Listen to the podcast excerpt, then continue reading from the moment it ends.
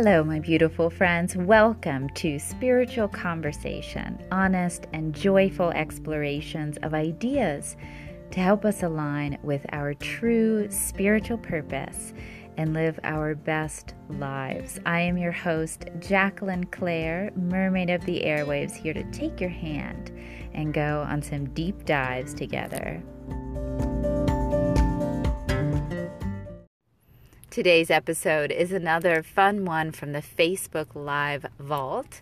It is a meditation on what it means to truly see with your own eyes. Hey, you guys, doing another uh, Jackie rabbit hole exploration here. Okay, so I've been thinking about the idea of justice. And actually thinking about it in this very concentrated, personal, psychological kind of way. So usually I feel when we talk about justice, uh, we're talking about big picture, we're talking about society, we're talking about, um, in a lot of ways, a set of moral principles that, you know, society is governed by, and, and righting wrongs and establishing um equilibrium and that kind of thing. Hello, Stephen. Um, so I'm thinking about justice and taking it from the big picture justice to like the very personal justice. So in the Baha'i Writings, there's this quote that I love and I find it very stimulating about justice. And it says, "The best beloved of all things in my sight, on God's sight, is justice." Hello, Cyrus.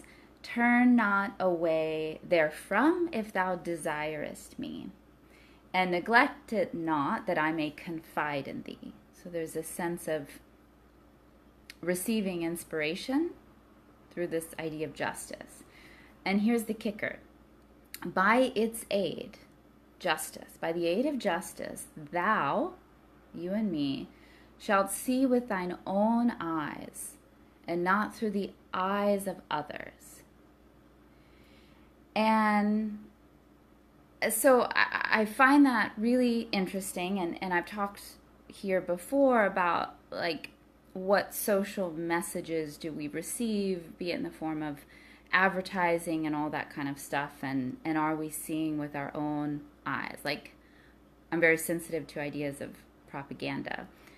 But I've been thinking now about the ideas of socialization, like the messages that we internalize, just as the natural process of being trained as children by our parents and teachers in the world around us, and how this leads to the forming of our own reactions to stimulus, our own preferences and quirks and that sort of thing. Like, how much of these things that we feel partly define us are actually based on our, our own heart and seeing and feeling and being, or how much of these things are us being affected by how we were, in a sense, programmed as children. And it's not necessarily a bad thing. Socialization certainly is not,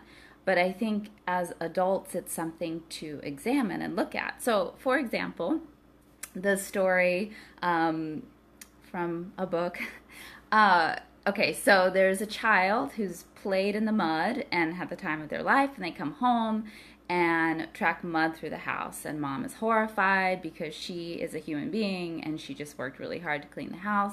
She sent little Johnny off with clean clothes, and now everything is ruined, and she scolds Johnny. And Johnny has one of those falling from Eden experiences because he just had the time of his life in the mud, and now he's in trouble. And the example was given that Johnny may grow up to dislike being in nature, have O C D, can never stand to have his hands dirty, or any other sort of quirky response. And but it all comes from this experience of feeling bad because he played in the mud.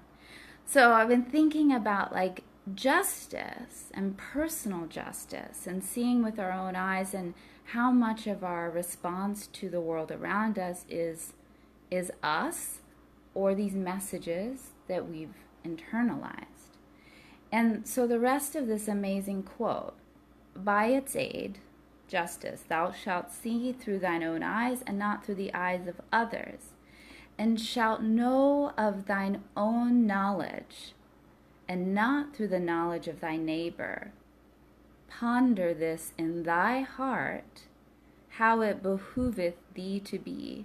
So meditate on this, think about this in your heart, how it benefits you to be. So I think that, you know, we don't have to like reinvent the wheel, but any responses or reactions to the world around us that we have that don't feel good, that don't lead to unity, that cause us stress, like beliefs that no longer serve us, those are the ones that we could start with, with examining, like, is this real? Like, do I really hate nature? Or is this just like a historic voice I hear in my head telling me that I'm bad if I'm enjoying it? Verily, justice is my gift, so it's God's gift to thee, to us, and the sign of my loving kindness. And again, justice and loving kindness are very uh, infrequently paired, but it's a sign of God's loving kindness. Set it before thine eyes. So I was just like your emoji, set it before thine eyes. So yeah, so that's what I've been thinking about. Uh, a friend of mine has a quote about justice on her uh, refrigerator, and there's a typo, which I find really delightful. Um, it says, to see through your own eyes and not through the eyes of otters. Um, so keep that in mind as well. Are you seeing through your own eyes or through the eyes of otters? All right, you guys, have a great day and catch you later.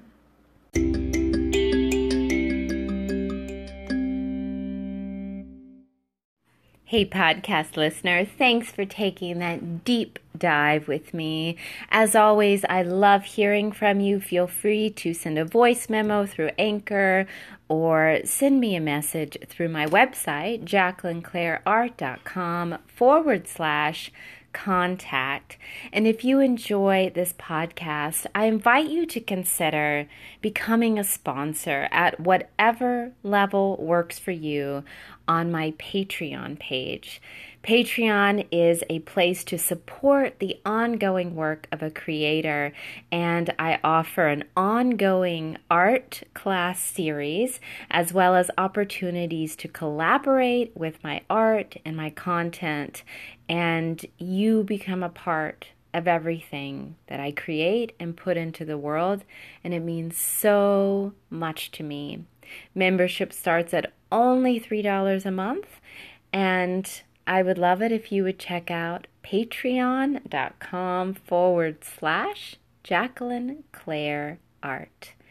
And until next time, I wish you the best for playing your unique part in making this world a better place.